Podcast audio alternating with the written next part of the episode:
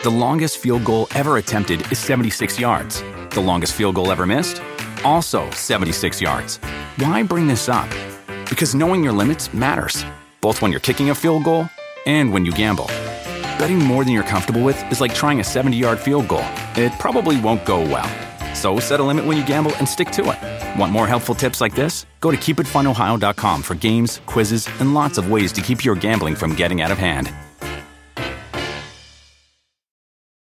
Do you want a beautiful lawn? Enter True Green, the easiest way to get a great lawn. Just water and mow, and they'll do the rest. Weed control, fertilization, aeration, and more. True Green is the official lawn care treatment provider of the PGA Tour, and they have a verified best price, which guarantees you the lowest price with no compromise on quality. You do you. Let True Green do your lawn care. Visit truegreen.com, TRUGREEN.com, to get the best lawn at the best price with the best people. Guaranteed. There's the tap. How about that for a great performance? Jake, the prototype Collier. Chito Vera gets the highlight he was looking for. I knock out Marlon Chito Vera.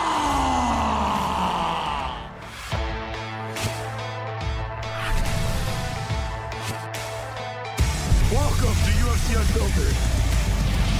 Please tell me that's on video. I've never been happier. I'm made for a fucking podcast.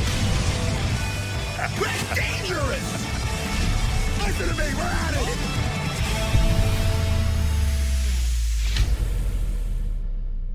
And a 5, and a 4, and a 3, and a 2, and a 1. Welcome to UFC Unfiltered. I'm still a fat, unshaven disaster. Hi, Matt. Good to see you, buddy. Well, Jimmy, that's up to you. You could change that. You really, one, you could shave if you wanted to, unless it's a look. See this? This is not me being lazy. There was another guy in Dunkin' Donuts, this old guy complaining about the president, and he looks at me afterwards. He goes, "You need a shave." Like, what the fuck? This is. I go. No, this is a look. I make up for my no hair on top. And then he's like, "Oh," I go, "Okay, you like me now? Go back to complaining about the president." I don't. No, I'll tell you why. I'm doing I'm taping Chip later. Okay. And I also have to dye my hair and shave to do Doug Bell. I'm been a little negligent taping Doug Bell casts, so I have to tape a few of them in the next couple of days. So I'm gonna have to dye my hair and then shave, but I need to look gross as possible when I do Doug. So I have to look really. Now, what happened to another gentleman that I met recently? Who's that? You have another character I heard that not Doug. It's not a comic. There was another guy. Who the fuck else you got? Not Edgar Craig Schinkel. I don't know. There you go. There's two right there. Yeah. They're all hated. But that's why I look disgusting. We have Jake Collier. I believe this is Jake's first time on the show. Heavyweight. He had a great win over Chase Sherman. His first appearance. And Chito Vera is returning. He hasn't been on. Since. 8 months, almost a year, 10 months. Fighting Rob Font on Saturday the 30th. God, that's a good fight. Font versus Vera. I can't believe April's almost over, buddy. That's this Saturday that they're fighting. Dude, time's going fast, bro. I told you my wife has another kickboxing match. No, you didn't say that. Yeah, I'll give you the details later. Yeah, she's got an amateur kickboxing match. It's going to be in Brooklyn. That's awesome. My wife's 38. She has no wear and tear on her. Right. Besides what I do. I'm only kidding. But, she I'm a fucking animal. But, people she's 38. Sometimes girls or guys, they like to do things like do a marathon or they do a tough mudder. But no, she wants to fight. So we're a fighting family, man. I had my whole family there last night. Wife's doing the fucking mitt work. I'm doing a one-on-one with my oldest. Go my Instagram. You see my oldest doing a nice arm lock? Yeah. Oh, shit. Guess who's visiting today in Long Island? Don't guess. You'll never get it. Who's my only other friend besides you in Long Island? Henzo. He is. He's like family, though. Oh, okay. I shouldn't have said an acquaintance. It's an acquaintance? Wonder Boy. No, it's Dean Thomas and Meatball McCann. Oh, Molly Meatball McCann. Huh? Hi. Now, Dean is staying in Long Island, or is he staying in the city? Yeah, he's in the city. I saw him. He's hitting mitts with Meatball Maloney in the park. Not Maloney, Meatball McCann. Yeah. And, you know, I like Meatball. From a fellow Meatball, I like Meatball. So, you know, we're going to be hanging out tonight. They're going to go, look, he's asking what train to get. I go, look, I'll tell you the train, and then you meet me down at Huntington. I'm going to be training. I'm meeting my black belts, Abe and Pat. I'll be sweaty. And then we'll hang out, man. Maybe go to Umberto's afterwards. Oh, that sounds fun. Who knows, man? We like to have fun. Wish I was invited. Yeah, man. But anyway, listen, Jimmy. That's going to be fun. Couple of chums.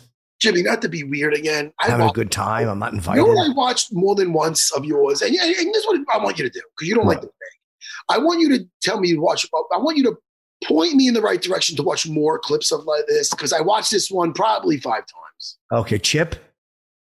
No. Okay. I've never watched Chip. I watched Chip enough to get know it's Chip, and then I flick it. But listen, people love him. It's not for everybody. Sure. But listen to me, Jimmy. I watch when you roast your friend Rich Voss. I watched that. Oh, yeah. Only because you fucking murdered everybody in the room like you had a Tommy gun, and it was fucking great. And Bobby Kelly did great too on that. I was funny. Very fun show. DeRosa was funny. Big J. Okerson, Bonnie, Jim Florentine, of course, Lewis. That was a really fun roast, man. Because everybody on that panel were friends. Anthony was great. Everyone there is friends and can take a joke. So everybody was just fucking horrible to each other. If people want to look up the roast of Rich Voss on YouTube. Rich Voss roast. Yeah, it's Voss roast. You know what? I admired it. I was shocked how quick you could do that. Bonnie, what's her name? Bonnie McFarlane, it's Rich's wife. Yes. She was the roast master or whatever. Yeah. She was like, so, you know, she said something about, listening to your radio show, I'd rather hear my kid drowning. You heard that. And all of a sudden I see you fucking twitch and you start writing shit down. When you went up there, and you're like, hey, if you want to hear your daughter drowning, just have your husband, just have her. Wait. And it was so good. I don't know how you don't fuck up with the line with this. And you're like, have her stand under your husband as he speaks. Yeah, he's going for drooling. How did you come up with that off the fly like that? How did you have the wording so down? So did you have the joke? When she first said that, something sparked in your head. How did you know to set that up the way you did? And it was so clean. I don't know, honestly. It's one of those things that when you're looking for it, like when you hear a joke, it's like all these kind of ideas, they just float in front of you really quickly. Like she said, drowning. So drowning's wet. Like it's just drowning. Okay, drowning is the thing of that I'm going to go off of. You just kind of make it. It's almost like, I'm sure if you fight, like it's more of a reaction than it is something you're thinking through. But the setup was, it's as if it was written months ago. It wasn't any like, because what I saw it, I rewound it like fucking 3 times. And I thought it was funny. And I still can't get the wording out. You made the wording as if it was a written joke. And you also did the same thing about Marlon Brando's fucking wake with fucking Bobby Kelly. I know, Jimmy, I'm no comedian, but I appreciate. Oh, thank you, man. Just like you with the fighting. I appreciate the wit and the timing of these fucking jokes, Jimmy. That's why you're doing what you do. It's so wild. Thanks, buddy. Yeah, now I blew up your head. Now we got Jake Collier. No, it makes me feel nice. It was, but that was a very fun night. We did that at the Village Underground, and Jake Collier's popping in. That was a lot of fun. It's always better. Roasts have become very, very televised and very celebrity oriented, but it's always better when it's just you and your friends, your guys who like each other, just shitting on each other. That's the best. So much fun, Jimmy. So much fun. I want everybody to watch that. Tell me what you think. Well, thank you. Yeah, VossRoast.com. How are you, man? Doing good. Good. Oh, Jake, nice to meet you, man. Yeah, I'm glad to get to come on the show. Congrats. You're the co-main, you and Arlovski, correct, for this Saturday? Yeah. And that last win over Chase Sherman was because, you know, he's got a great punching power, too. And watching you guys trade shots, you know, it was pretty obvious early on that it wasn't going to make it out of the first round. And really, well done, man. He's not an easy guy to submit, and that was really beautiful. Thank you. You've started at middleweight, correct? Or did you go down to middleweight at one point? I'm amazed that you fight so well at heavyweight when you were at one point in middleweight. Yeah, I was a middleweight. And as I got a little bit older, man, it just got harder and harder to make that weight cut. And I just was literally like to the point where like I'm either quitting fighting or I'm moving up a weight class. I moved up a couple weight classes. Well, that's shit, man. Well, you hold the weight well. Do you feel a big difference? Not depleted or anything when you're fighting? Oh, yeah. Yeah, I absolutely feel like way better. Like, I feel so much healthier. I feel like I can take punches, you know, a lot better just because I'm not so dehydrated. Not even one weight class, too. What happens when you went up to one weight class? You're like, this is a little better, but I like some hot pockets. No, I'm only kidding. No, what'd you say? You wanted a little bit more? No, actually, I had elbow surgery and I was out forever. And I was kind of sitting on the sidelines and I just got huge. And they called me and they're like, hey, we want you to fight. And it was like 2 weeks. And I was like, oh, we got a problem. I'm a little more than heavy. And then I told him, I was like, I'll fight a heavyweight. And then I did, and I lost. And then I was like, well, dude, now I really want to fight heavyweight again just so I can prove that I can win here. And now I've stayed at heavyweight. I like it up here. And it's funny, Matt, that's exactly the question I was going to ask about the jump from middleweight up to light heavyweight. Because you look at a guy like John Jones, who has been talking about jumping up and getting bigger. And he has spent, I want to say it's a year and a half or 2 years. Like, he's had some other outside shit happen. But at one point he said that he wasn't ready to come up because he just didn't feel like he was big enough.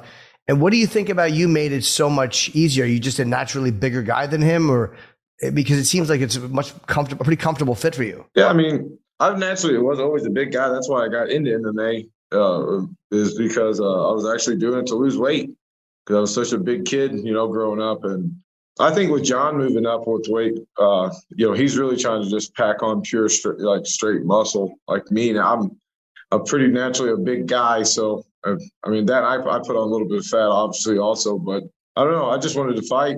I wanted to get back in there because I was off for a little bit, and it's working out. You know, I enjoy it. I like heavyweight. So yeah, Jake. So where, for the audience that doesn't know you, where are you from, and what style did you start with the martial arts? I'm originally grew up in Cuba, Missouri, very small little town, and I actually started doing jiu-jitsu with a buddy. That's what got me into it, and I went to my first jiu-jitsu tournament. And I think I won one match. And this amateur MMA promoter was like, you ever thought about fighting? And I was like, sure. And I fought like the next month. And here we are. How old were you? 20, 21. Oh, wow. Yeah. What were you doing before then? And what did you think you were going to wind up doing with your life before you knew you were going to fight? Weld for the rest of my life. That's what I always done. I've welded my whole life. So that's why I figured I'd just be some guy that welded in a factory for the rest of his life. Wow, isn't it crazy when you look at it? Like, do you ever stop and look and go, geez, I thought I would be doing this thing, you know, that's a good living, but not obviously a dream. And you ever just amazed at how things turned out and how weird life can be, right? Absolutely. I never even thought I'd ever leave the state of Missouri. Now I've been all over the world. Man, shit. Hey, you were recently on the MMA Roasted podcast with Adam Hunter. How was that? Yeah.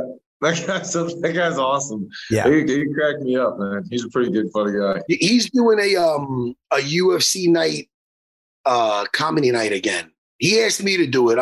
I respectfully declined, but there's gonna be. I think Frankie Edgar's doing it. Some other guys are doing it. Do you ever see yourself doing something like that? If he helped write the jokes and stuff like that, or is that? Yeah, I mean, I do something like that. I try to be an outgoing, laughable guy anyway, so I wouldn't be too bad with it. Where is he doing this, Matt? I didn't know Adam was doing another one. I'm not sure where he's doing it. It's just fighters going up and doing stand up or trying some jokes. No, I don't think they're trying. I think from what he told me, I think he's gonna be writing it a lot. Let me see what he said. What's his Adam Hunter? Yeah. What's his podcast like, Jake? Were you guys, was it an interview, or were you, was there a specific topic, or was it just MMA in general? It was kind of MMA in general and life, you know, kind of joking around and talking about stuff, you know. It didn't seem like too serious of an interview. Right. So when you were growing up, you're a big dude. A lot of fighters get into it because they fought a lot growing up, or they got bullied. Did you fight at all growing up, or what was your inclination besides weight loss? Did you have any type of fighting that you did as a kid, or in the street, or in your neighborhood? I think I got in like one high school fight ever before I fought in a cage. Never really. I don't know, man. I was always kind of like the chill guy. I never really was like the violent dude to go fight everybody. You know, I was always the big guy, so everybody never really tried to mess with me, but for the most part, no, I never really was that guy. I never played a sport, never wrestled, never did anything. That's crazy. Is that crazy? I mean, Sports enough for anybody, everybody. But you're a big guy. You think they'd probably want you like on the football or wrestling team. I broke a lot of bones as a kid. I mean, I swear, my right arm was in a cast for years because it seemed like every time I get out of a cast, I'd break my arm again or something. What were you doing? Were you like 4x4ing? What were you doing? Being an idiot kid. Four-wheelers, broke my pelvis doing that one time. That was not fun. What did you fall out of it, or was it when it came down, you smashed on top of it? I fell off it doing like 60. Like part of the road was rutted out and bike hit, and when it did, it bucked me off. Any of that stuff creeped up while you were fighting, like in training camps or anything? Any of those old injuries come back and haunted you? Not yet. Everybody says, the arthritis eventually will come, but nothing yet so far, luckily. It's amazing to me that as a guy who didn't fight, were you surprised that you had this in you? Like the ability to do this as well as you do it. Were you shocked that that was in there? Because, I mean, that's something that you really, that ability to fight that way, or that instinct to do it, or that aggression, I think somebody kind of has to have. We kind of grew up with a little bit of nothing, so everything I have, like, we had to work our asses off to get, so I felt like I always had the work ethic, but, like the violence or anger or anything like that, I don't know. I watched WWE wrestling when I was a kid. Maybe that turned me into what I am. I don't know, man. That's such a wild, it's wild that you found this path. You know what I mean? All from just doing a jiu-jitsu tournament. And was it a promoter that asked you if you want to fight? Yeah. He promoted the amateur show. Yeah. That fucking guy got an eye for talent. Shit. Who the fuck is that guy? Move over, Mick Maynard. Who's that guy? Oh, by the way, that next day for that UFC comedy jam is Thursday, May 19th. Oh, it's coming up. Okay. At the Strat in Las Vegas. He's like, you would do a 7 or 8 minute total and he would help me. And this and that. So I don't know. So I'm sure he's helping people do it. Yeah. But the next one, I think Frankie Edgar is in there. I like to see these guys. You know why? Fighters, I know this is why fighters are going to try to do it. Because because fighters like to get that adrenaline and that fucking nervous pit in the stomach feeling. And when I did that looking for a fight shit, I did a lot of wacky shit. But when I tried to stand up comedy that one time, I'll tell you right now, that and the bull riding were the two most pit in the stomach things I ever did. Yeah, believe it or not, Jake, going on a bull and going on a stage in front of people, those were the two things that were like, ugh. And I swam with sharks and shit. Yeah, I can see that. Jimmy, you're braver than all of us. No, I just do what I do because I can't do what you do. Believe me, if I had the fucking ability to choke out Chase Sherman, I'd never tell another joke in my life. Hey, how did it feel to get that first sub win? Like, was it something you had planned, or did the opportunity just present itself and you're like, let me see if I can flatten him out and get this? Yeah, I told my wrestling coach before the fight had started, if he starts throwing sloppy kicks, I am going to take him down and try to beat him up. I didn't think I was going to catch him in a submission. It was just kind of one of those things that the opportunity was there, might as well take it. Now, he's fighting. Oh, sorry, Matt. You're going to say the same thing as me. He's fighting Arlovski. Yeah. Dude, I've been on cards with him fucking 15 years ago, literally. 20 years ago, I was on a card with him. No shit, UFC 33. So it's like, talk about a pioneer and a legend in the game. Does that make any difference going in there? Because, Chase Sherman's a name, but fuck, Andre Arlovski, that guy's... he's up there. Yeah. It's almost one of those things. Obviously, I'm going to go out there and I want to win, but it's almost like one of those occasions where it's like, well, if I lost, I still fought Andre Arlovski. I've been watching that guy since I was a kid. Yeah. And now I get to fight him, and he's still got it, man. He's moving well. He's on a 3-fight win streak. His stand-up's great. He's fighting long. He's not staying in brawls, but he's looking good. Yeah, shit. And he's Andre Arlovski, and it's Andre Arlovski. How good he looks at his, what is he, 43 now, 42? It's amazing that a lot of guys are going longer now, which I'm guessing is things like better, better regimens when you guys get hurt and better training and all this stuff that's just allowing people to live longer in the game. But Arlovski is incredible to be doing it at heavyweight at his age, as well as he's still doing it. He's got to be encouraging everyone that fucking in the sport. Yeah, absolutely. I wish I looked as good as him at 33. The guy looks in phenomenal shape. He's always ready to go. What do you like to do when you're not training, man. Give us something on without, not training related, a hobby, whether it's books you're reading, movies you're watching, a series you're watching, video games you're playing. What do you like to do to unwind? Yeah, I build a lot of cars, man. I work, like working on cars. So that's what I do. My last training for Arlovski, my off day was on Sundays. So every Sunday I would go start working on I got a 1970 short bed Ford I've been building. So I was kind of just my downtime and relaxation time. How did you learn about cars? I know this sounds very simple question. My dad. I grew up building cars with my dad. I swear to God, I feel like throwing my dad in a Kimura. He doesn't know shit. He taught me how to fight. He's like me because, I don't know. I don't think he knows a lot about cars. And I remember in high school, I'm like, all right, I'm going to I'm going to be in the auto class, whatever the fuck you call that, auto shop. So all right, now I'm going to learn all about it. Clean slate. I'll understand about, I'm watching that thing and the guy's explaining, I'll go do it. I go, everybody's doing it. I go, did I just hear the same thing? Because I don't know what the fuck he's talking about. I might just be a moron, Jake. Breaking news. I'm a fucking moron. Thank God they made fighting a sport, Jake, right? You'd be fine. A factory working on cars. I don't fucking know, Jimmy. Well, that's another thing I can't do is the idea, I had a flat tire probably about 6 months ago. And if I don't call AAA, I can't change a flat. Cars to me are this overwhelming thing that I can't conquer. So anybody who can just look at a car and go, yeah, I can get in there and take that engine out. I'm fascinated with Chuck Zito. You ever look at Chuck Zito's Instagram? The fucking, all he does is take out engines and rebuild them. It's just, it's incomprehensible to me how you do that. I always grew up just working on cars my whole life. And I kind of look back now because, of course, you know how it is when somebody's car, my family's broke down. It's like, well, just call Jake. He knows how to fix it. So it's kind of like a double-edged sword, It's like, I'm glad I know the knowledge, but I also am always the one that has to fix all the crap. Yeah. And do you feel any additional pressure being co-main? Is there any additional pressure at all to you? Are you thinking of that? Oh, no, absolutely not. No.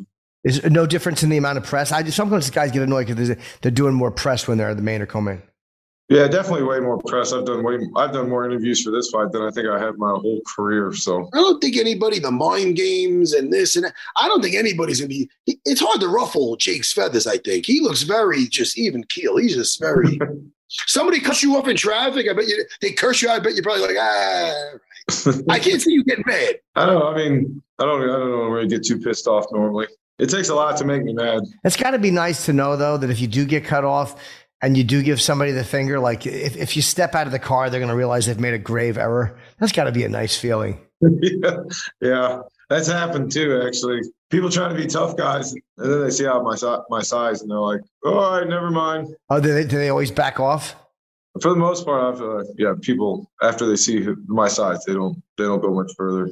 Well, don't you also have a lot of big guys have to deal with guys my size who want to prove something? A guy who's 5'6" or 5'7" who wants to prove he's not a pussy. And then you have to deal with that fucking shit too. Yeah, that's the best. Or the guys that were going to be fighters. But man, I had a job and I had a kid. I couldn't make time for it. Those guys are my favorite too. Oh yeah, always an excuse as to why they didn't do it and why they should be where you are.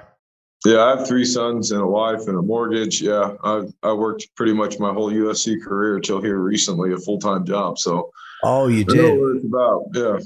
So what would you do? I'm also amazed at that is guys who can work 8 hours and then go and train. I mean, I sleep so bad. Even when I took a little kickboxing, I sucked at getting there. And you just would go after work or early in the morning before work? After work every day. We'd train from 6 to 8, and then I drive my hour home. Oh, wow. Get up, do it again. Well, this is huge. Huge opportunity. Co-main event. Yeah. If the world doesn't know you, they will know you after this, Jake. Absolutely. It's a big opportunity. I'm happy. I'm excited. Yeah, good luck against Arlovski. And again, congrats on that last win over Chase. That was a really, really good win. And this is a high-profile fight. And I'm sure we'll talk to you again, man. Have a great fight on Saturday, and good luck. Thank you guys for having me on. I appreciate it.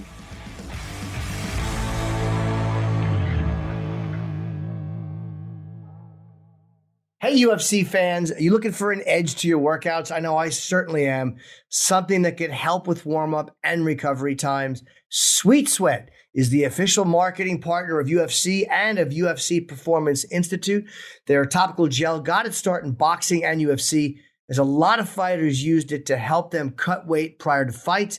Here's all the things Sweet Sweat can do.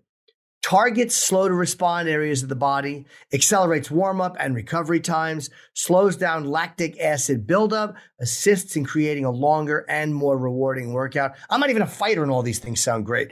We get it. You're probably skeptical, but just think about it. Sweet Sweat only works with an elevated heart rate, meaning you have to put in the work for the product to work. You can't just sit there and have it work. It's not a miracle product.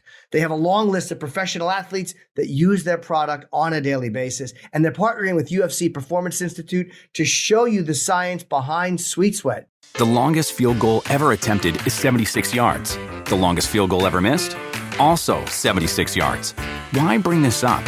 Because knowing your limits matters, both when you're kicking a field goal and when you gamble. Betting more than you're comfortable with is like trying a 70-yard field goal. It probably won't go well. So set a limit when you gamble and stick to it. Want more helpful tips like this? Go to KeepItFunOhio.com for games, quizzes, and lots of ways to keep your gambling from getting out of hand. Do you want a beautiful lawn? Enter True Green, the easiest way to get a great lawn. Just water and mow, and they'll do the rest. Weed control, fertilization, aeration, and more. True Green is the official lawn care treatment provider of the PGA Tour, and they have a verified best price, which guarantees you the lowest price with no compromise on quality. You do you. Let True Green do your lawn care. Visit TrueGreen.com, TrueGreen.com, to get the best lawn at the best price with the best people. Guaranteed.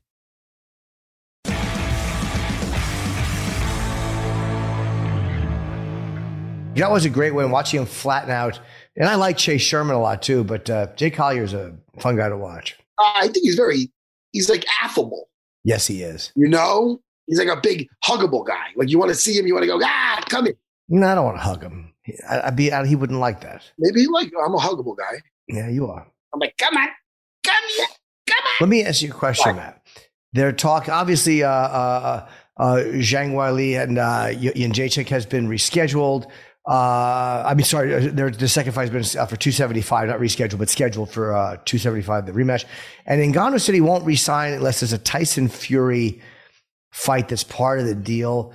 And I get the appeal of it for the money, and I would want to see Francis win it. But a guy like Tyson Fury, who did nothing but box, if you take away the weapons of an MMA fighter, which is holding him up against the cage, grabbing him, maybe throwing him down, grinding up against the fence, all this stuff that you can't do in your boxing, because as soon as you clinch, the ref comes in and breaks you up. If you're getting to a guy, he's just got to grab you, and then the ref will break you up and separate you. I think that's going to be a tough night for Francis. And I love him. I don't think that's a knock on his talent. It's just Tyson Fury has done nothing but fight guys at heavyweight. Are you talking about them having a boxing match? Or? Yeah. With kind of amended rules. Like I'm sure it's boxing rules with small gloves. And it might even be in an MMA cage. I'm not sure where they would do it. But if you're just using boxing rules with clinching, especially, because Francis isn't a huge wrestler. I mean, that really works against Francis.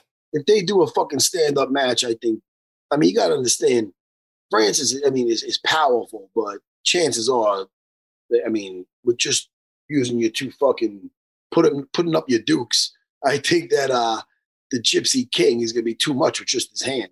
Because that's all he's done is win with his hands. That's all, man. What do you call it? Had to pull out some grappling in his last fight with Ciryl Gane. He did not win that fight. Ciryl Gane lost that fight. That's the difference. Ciryl Gane was on his way to winning, and then he laid down with a leg, and he lost that last round, and he gave the fight away. That's just is what it is. That is true, yeah. That last round wasn't, wow, he pulled it out by making this correction. No, he won because the other guy fucked up. Yeah. He laid down if he didn't lay down with that leg, he wins. He's the new champ. I think Francis was also hurt, though. I think he had a bad leg going in, a bad knee that he didn't talk about. It's not an excuse, but I just think it's a fact that he was hurt. And I would take Francis again in a rematch.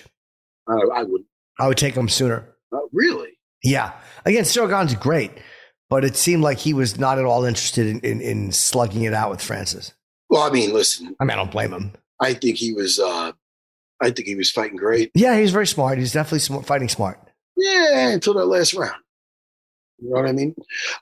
Hey, we didn't talk to Chito Vera in a while. No, it was June of 21, I think. So, again, almost a year. I want to say 10 months. And, you know, he's fighting Rob Font in the main event. And it was just an incredible fight. And I rewatched that Frankie Edgar fight, which was, a lot of people probably 1-1 going into the third. And Frankie looked good in that last round. Frankie looked really good in that last round. I could not pick who was ahead in round three. And then he planted that Anderson Silva looking kick on Frankie's chin. Really great. Yeah, great for him. Yeah. I mean, it was just, and I'm sure Frankie would acknowledge that was a perfectly placed kick, and he had been working his way up the body with that kick. And I would like to see a rematch against Sugar Shane O'Malley too. I would love to see that. What the fuck is this question? Your last fight ended with a front kick. He wouldn't post the. I'm guessing he wouldn't post the photo of his foot hitting Frankie's face because he thought it was like fucked up. Yeah, I mean they could freeze frame anything and make it look fucking. Oh yeah. But I mean I think he probably just doesn't. I'm guessing it's a respect thing for Frankie. He doesn't want it to look like he's trying to make Frankie look bad. That's my guess. Yeah, I get you. Hey, you want to talk about some of the fights while we're waiting? Let's do it. Sure. Oh, Marlon's ready to go. Forget that. Let's get Marlon in here. Chito Vera. Look at this. Look at him. He looks ready to fucking go. Chito, what's up, man? I'm fucking happy to be here. I'm excited. Dude, you look like you're glowing, bro. You look good. How's things? Life's good, man. I'm healthy. I'm ready to go, and I cannot wait till that beautiful KOs on Saturday night. Yeah, you're predicting that you're going to stop the fight. You don't think it's going to go the distance? Well, I always want to finish fights. I'm not a guy that forces finishes or try too hard, but my goal is to hurt you. I'm not here to play fighting. I want to get in there and just fight hard, and I'm always expecting a finish because how I train, my work ethic, and how ready I am. But if we go to 25 minutes, I don't mind it. I'm just ready to go. That's all. The Edgar fight, you had we were just talking about that kick at the end, towards the end of the third round. And I think a lot of people, it looked like it was 1-1 going into that third round. It was a very close third round. I thought you looked really good. I thought Frankie looked really good. And that was a great way to finish that fight because you never want to leave one like that going to the judges.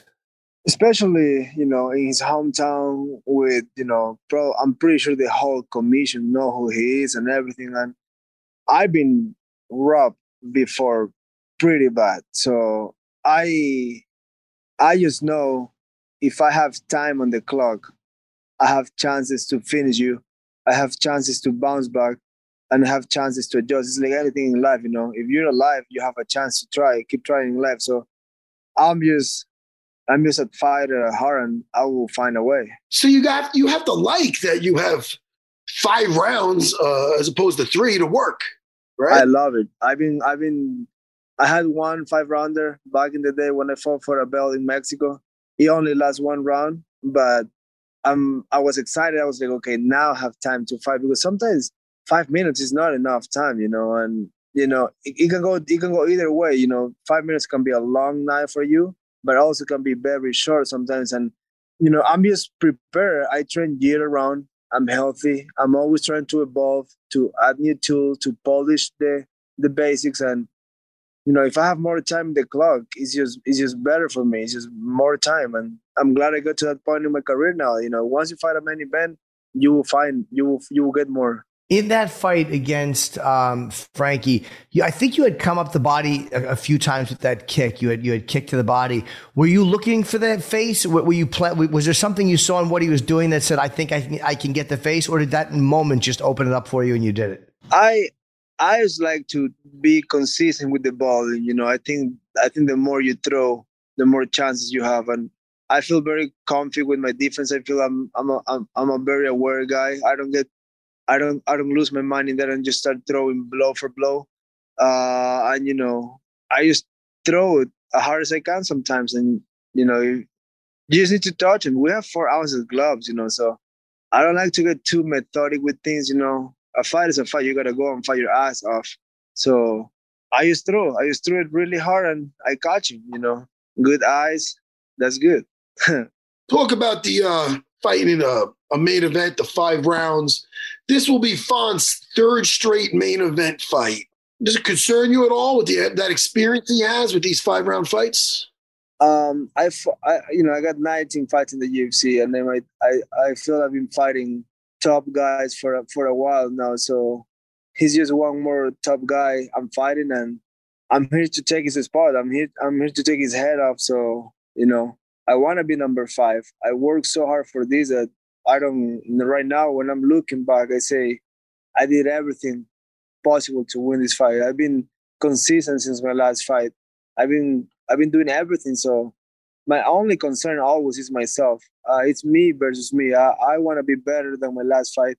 I want to be in a better condition, and I want to push myself more. So whoever's in front of me is just a partner to dance. The rest is just on me. I put the work on. I'm ready to go. I'm going to kick his ass. Jason Perillo, you still working with him? Oh, yeah. He's a man. We're working so hard since last fight. We will keep getting better. You know, and just keep adding, you know, keep getting on the ground game, keep getting better at my wrestling, and overall, you know, and like I'm just making sure I'm ready all the time. Doing a 5-round fight, because both of Rob's last fights have been 5, and they've both gone the distance, 1 win, 1 loss. Is it going to change the way you approach the pacing of a fight? Because obviously you know you've done, and you're obviously in condition to do 5 rounds. But is it going to change the way you approach it? Like maybe with Frankie, the way you fought in that 3rd round, you put out more energy than you would have if you had 5 rounds. Or how are you looking at that? I just feel, you know, I just feel my lungs can go, so I can start hard and finish hard, or you know I can also pick him apart and take my time. You know, I feel I can fight both ways. I can put mad pressure going forward, but also I feel like I can take you for a walk, and I can move, I can use my feet and go side to side trying to figure it out. So, and you know, the training camp, you know, you do it different. You know, when you fight a 3-rounder, you fight really hard for 3 rounds, and then you have to know if you win or you lose. And then when you have a 5-rounder, this whole camp has been 5 rounds, 5 rounds of everything, of boxing, of MMA sparring, you know. And then, of course, my running remains pretty similar. I'm running long distance. I'm doing a lot of sprints. So I feel good to go. You know, I feel for 25 minutes, I can go to hell and back, and I'll be fine. What part of training do you hate the most? Is there something in training that you dislike more than anything? I love to be active. I love to go to the gym. I go with a smile on my face because that's my job. That's what I dreamed to do when I was a kid. The only thing that I always say, like, makes no sense and is pretty stupid is kind of like the weight cut. And I get it, you know, there's some people that will say, like, okay, yeah, don't cut weight, go to the weight class up. But I'm like, yeah, it makes no sense. I'm fighting guys that are cutting 30, 40 pounds more than the 35 or so. I will hope, I know this probably will never happen, so happy to do my job and make the weight. But I'm like, I just hope one day we can just weigh in right before we step in the cage, and you just fight at your natural weight class. And if you're a fat fuck and you're out of shape, that's on you. You know, I'm an athlete, so I'm an athlete year round. I don't train when I have a fight. I train because it's my job. I eat correctly because I'm an athlete, and you know I do my part. So it's the only thing about MMA that I'm like is dumb. It's kind of cheating. You know, if you cut a lot of weight, I think you're a big pussy, but you know, that's on you. Yeah, I'm always fascinated. I always think it'd be a little bit easier to fight closer to natural weight. But then again, you might be fighting, like you said, bigger guys who are cutting a lot more weight than you are. But some people think that the depleting and the weight cut is worse for you than actually just fighting at your natural. Well, you know what I mean? Like it's worse to cut the weight because you go in tired or you go in, you know, not your best. My dream will be to step in the scale and fight at 155 against anybody in the world. But, you know, weigh in right 10 seconds before you actual fight. That would be, you know, best scenario. But, you know, it's not going to happen because I know most people is 40, 50 pounds overweight normally. Most people that I know, it is like that. Because I think most athletes, they think, you know, they just know how to cut away. They cut away and then they eat junk for 3 months, and then they go into camp. I don't do that. I live a better life. I feel healthier. I feel good. That's why I make the cut to 135, because even for 45, I'll be pretty small. So yes, it is what it is. That's just one part when we talk about what you don't like about the game. I'm a fighter. Why we have to cut weight? I want to fight. But I do it, and I got it dialed in. I try to do it as the most healthy possible, but it's still, it's just like, come on, let's just fight. Let me ask you, do you get annoyed when people bring up, yo, what about a rematch with O'Malley and this and that? I mean, you beat him. But because people, I don't know, some people almost like you didn't beat him. I mean, I know you beat him. People, the guys who know you beat him, but yet they're like, oh, what about that rematch? It's almost as if like it was like tainted somehow. Like, what do you think about that? Honestly, I don't really waste my energy on what people say. I'm not a person that is reading comments and trying to dig for like who's saying you're the best or who's saying fuck you. You know what I'm saying? I don't do that. You know, I'm not scrolling down social media. I'm not living that shitty life. Like, I'm just like trying to see what people say about me. Like, people say fucked up shit. People say nice shit. I don't fucking care. I only care about the people I love, what they say. And I keep myself around real people that if I'm not doing right, they will jump on my face. Hey, fuck you. And if I'm doing well, they tell me to keep it up. So I'm really not into what fucking people say. Like, for example, most of the people that will put comments like that is people that will never achieve nothing in life. Yeah. First of all, they can go and suck dick. Second, I don't have time for them. You know what I'm saying? I achieve things in life. I'm doing my thing. So if you are a badass and you tell me something, I take it as an advice. If you're somebody that succeeds in life and you say something to me, I listen to that. If you're a random cook, doesn't matter. And you know they're not saying anything that they would never say it to you. Guys that are saying that shit in comments would never say it to you if you were standing there. Of course not. And if somebody said that to my face, I told this 100 times before. I won't insult you if we're face to face. I'm gonna fight you. So I guess I keep it pretty real. That's why I believe people respect me, because I'm not here for the clout. I'm not here for the hype. I don't hang out with nobody for who they are. I hang out with people for what's inside their heart and their mind. So that's all that matters to me. You know. So people will always talk, good or bad. You know, that's just noise. Fuck the noise. Hey, it's still a really good feather to have in your cap, because the guy's got a lot of big following, and it's nice that you have that win over him, because whenever that guy gets another win, they're always going to want to see that fight. So that's another potential big payday for you. Oh, yeah. No, I know that. The business side of it is great. So, and the UFC already offered us that fight, and I guess Homeboy declined it because they never called us back. So I just keep it pretty honest with the UFC. They know I fight. They know I'm not trying to find an easy road or something like that. So if they call me for a fight, like they call me, you want to fight Rob Font? Yes. They call me, you want to fight Frankie Edgar? Yes. They call me, you want to fight David Grant, which was below me, but he'll have a win over me back in the day, which no one really cared. I say yes to that. And probably the David Grant fight was the toughest fight for me out there, just because he has nothing to win, everything to lose, and that's a tough motherfucker. And guess what? I took it, prepared, went in there and kicked his ass. So I'm not finding an easy road. There's no easy road for me. I like to achieve things, and I like to earn things. And Jimmy, he didn't say that thing. Don't go and write no comments about him now because he said to go suck a dick, and you might want to suck a dick. He said that just for the guys. He said it. He said it negatively. Yes, negative. Yes. You might take that like, oh, I can suck a dick. No. I'm not randomly sucking some dick, okay, unless it's a good woman. Okay. Then perhaps, unless she's a nice lady. Hey, you guys are talking shit on me, huh? I don't comment on social media at all. Ever. But I also, I don't really read at mentions either for the same reason, is I'm just not interested, because it's great when people say nice things, but when people are just being dicks, you know that they're just pretending to be somebody they're not online. And it's like, this is their chance to be that person.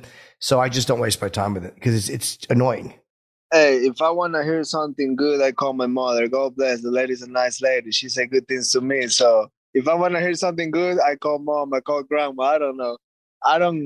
I'm really not into social media. I prefer to go to the park with my kids. I don't know. I prefer to go surfing. I prefer to hang out with my friends and barbecue. I'm not into the fucking fake world trying to be cool. Right? Fuck the noise. Fuck the noise for that. Chito's got it figured out. He trains hard. He loves his family. You know, if they're not with you, they're against you, man. You have enough friends, Chito Vera. Fuck everybody. Fuck them. Exactly. Fuck them. Fuck everybody. You know, fuck dicks. I'm with you, Chito. Yeah. Well, you're a former world champion. You know what's up. You know you're not trying. You did it. Ah, you're my man.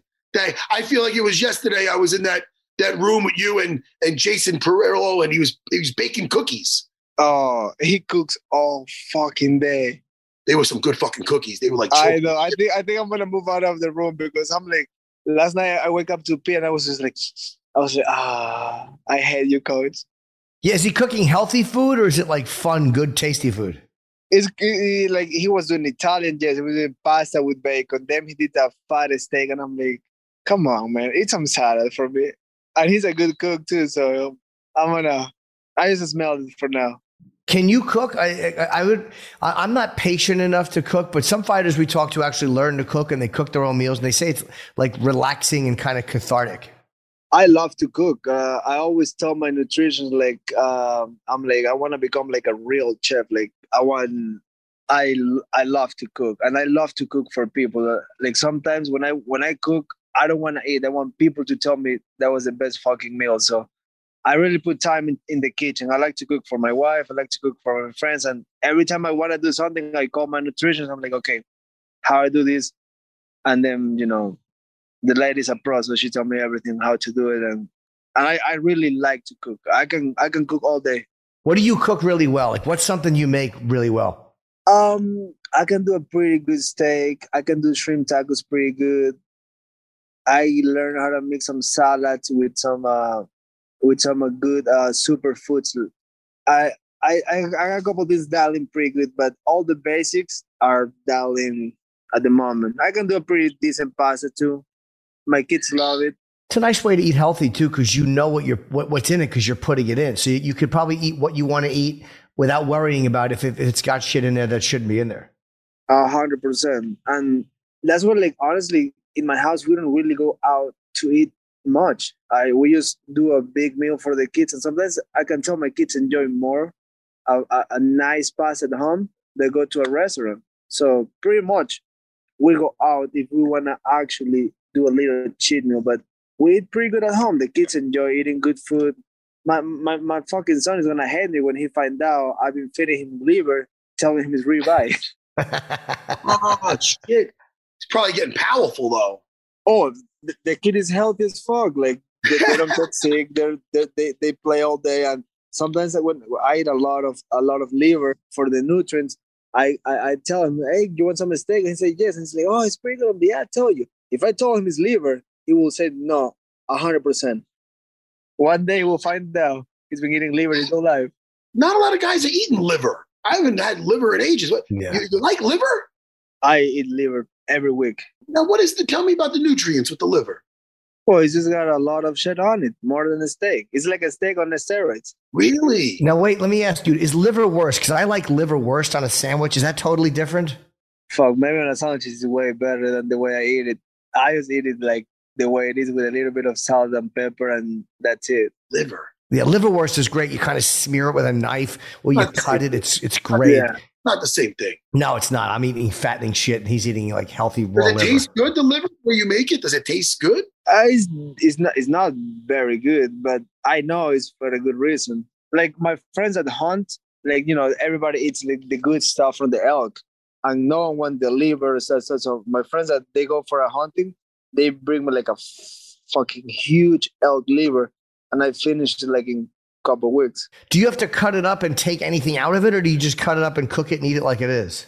If a friend kill it, it comes with a little bit of hurt and a little bit of shit, so you gotta put it on. You gotta clean a little bit, but I just cut it and put it on packages, so it's just ready to eat one package instead of defrosting the whole thing and put it in the freezer again. Wow. Yeah, I'm not cut out for that life. It sounds good and healthy, but. I couldn't cut hair and shit off it or whatever's on the outside of it. I just couldn't do it. Oh, yeah. It comes with sometimes there's like a little bit of like, you know, grass and shit on it. So you just flip it off. Yeah, no, I don't want grass. I tap out on that. Well, look, man, good luck. This is a great, great fight. And by the way, I know you never look past the guy you're fighting, but just, you know, what's an ideal fight for you? If this one goes the way you want it to go, if you get a really strong early knockout win or whatever, what do you think happens for you next? I really believe this put me in title contention. And you know, an MMA, it's crazy. So some people can be hurt, some people can get COVID, some people can just don't want to find the frame line. And they tell you, like, hey, you want it, you take it. I always feel like one step at a time will take you a long way, but when I finish this guy, I'm right there. So I'm just excited about the next step, and I'm willing to fight anybody. And I know I'm just gonna bring it. I got the tools and I got the cardio to do anything I want. You against Piotr Jan's a fight I would love to see. That's a fight I would love to see. That's a fun fight, you know. He's everybody in the top five is in my radar, and everybody below that is in my radar because they're coming on top. They're coming in hot, so you can't forget about those motherfuckers. So everybody, 10 guys up, 10 guys down, we can go anytime. They're all going to get it, Chito. They're all going to get it. Yes, sir. They're not eating fucking liver. No. Right? No. Well, good luck on Saturday, man. It's always good talking to you. And, you know, this is a great, great main event. And congrats on getting the main event, man. I'm looking forward to it. Appreciate you. Thank you so much. All right. Take care, Marlon. Be good. Tell Jason I said hello, too. I will, man. Have a good one, guys.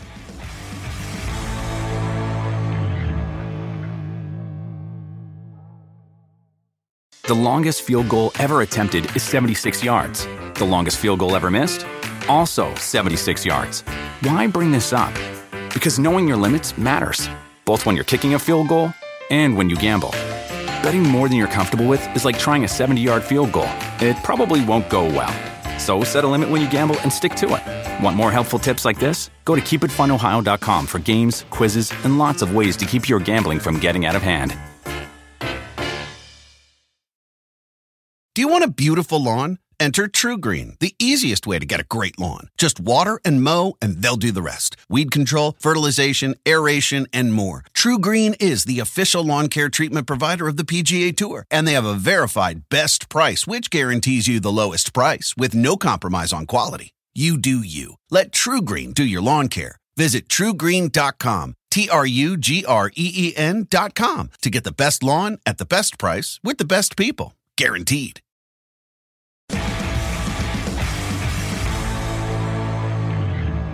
Chito Vera, yeah, him against Piotr Jan. What a fight is that, huh? How great of a fight would that be? Him against anybody is a good fight. It was Rob Font this weekend. Of course. Rob Font's part of that fucking cartel. Yes, he is. You know what I mean? Those guys, they fucking mean business. People thought Calvin Kattar was done. And then he swore the tough Gigi and fucking came in with fucking elbows from fucking hell. He looked fucking phenomenal his last fight. Yeah. So he learned and he bounced back. I want to see how Rob Font, if he takes a page out of his buddy Calvin Kattar's book, and how Calvin bounced back after the Max Holloway loss. Could he do a similar feat going if there is loss versus Jose Aldo? I mean, this is his first time we're seeing him, and you know. That might have been overwhelming for him. Let's see. This is a great fight. This is a great fucking fight, Rob. Great fight. What do you think, Matt? We should do a couple of picks. What do you think? Now, this is the thing. We don't know how he's going to bounce back, you know? And I would like to think he's going to bounce back the same way as Calvin Kattar. I would. Marlon Vera is one of the most headstrong guys I think we've ever talked to. Yeah. He's that Sugar Sean O'Malley fight, his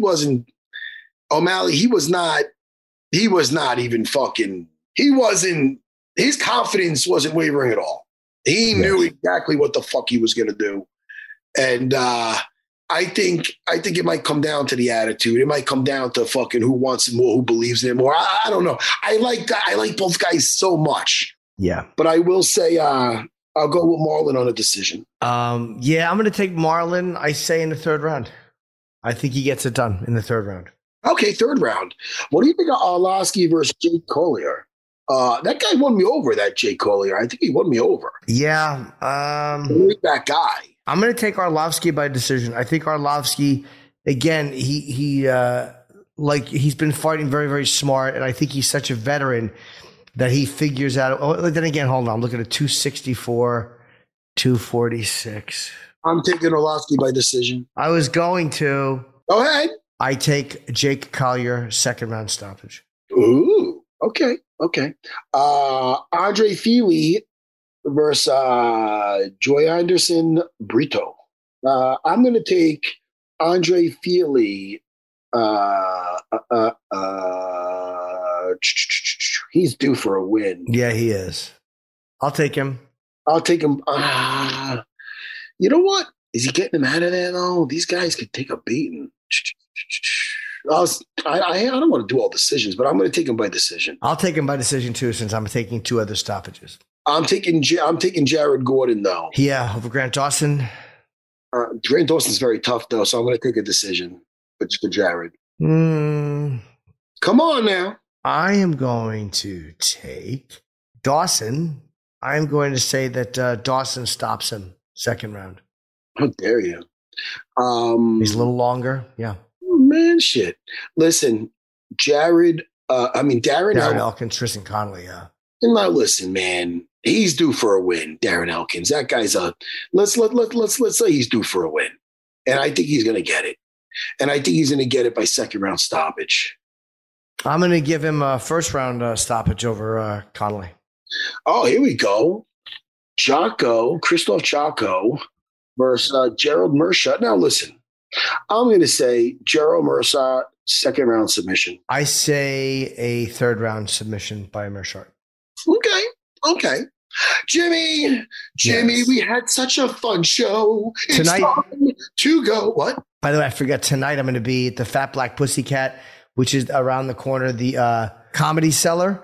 I'll be there at 7 p.m. tonight, and I got coming up in Bridgeport, Connecticut, May 6th and 7th. So come see me if you wish. If you don't, I don't blame you. Jimmy. Oh, that's so great, Jimmy. Well, Jimmy, listen, man, if I told you I didn't have fun, I'd be lying. I had a good time. I did. Yeah, me too, buddy. Yeah, it's time to go. So tell Dean I said hello. I'd love to see him. Yeah, man, I'm going to be hanging out with Dean Thomas and Meatball fucking McCann. Yeah. We're going to have a good time. Yeah. And Jimmy, you know, we'll text over the weekend. We always do. Yep. I miss you so much. I miss you, pal. Hey, listen, I got nothing else to say besides I'm on Cameo and I like to have a good time.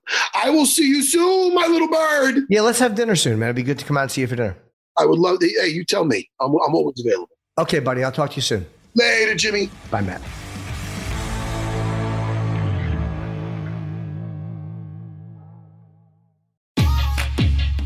NetCredit is here to say yes to a personal loan or line of credit when other lenders say no. Apply in minutes and get a decision as soon as the same day. If approved, applications are typically funded the next business day or sooner.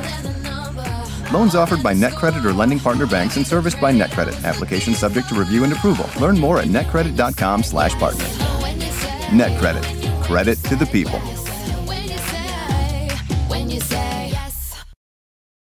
The longest field goal ever attempted is 76 yards. The longest field goal ever missed? Also 76 yards. Why bring this up? Because knowing your limits matters, both when you're kicking a field goal and when you gamble. Betting more than you're comfortable with is like trying a 70-yard field goal. It probably won't go well. So set a limit when you gamble and stick to it. Want more helpful tips like this? Go to KeepItFunOhio.com for games, quizzes, and lots of ways to keep your gambling from getting out of hand.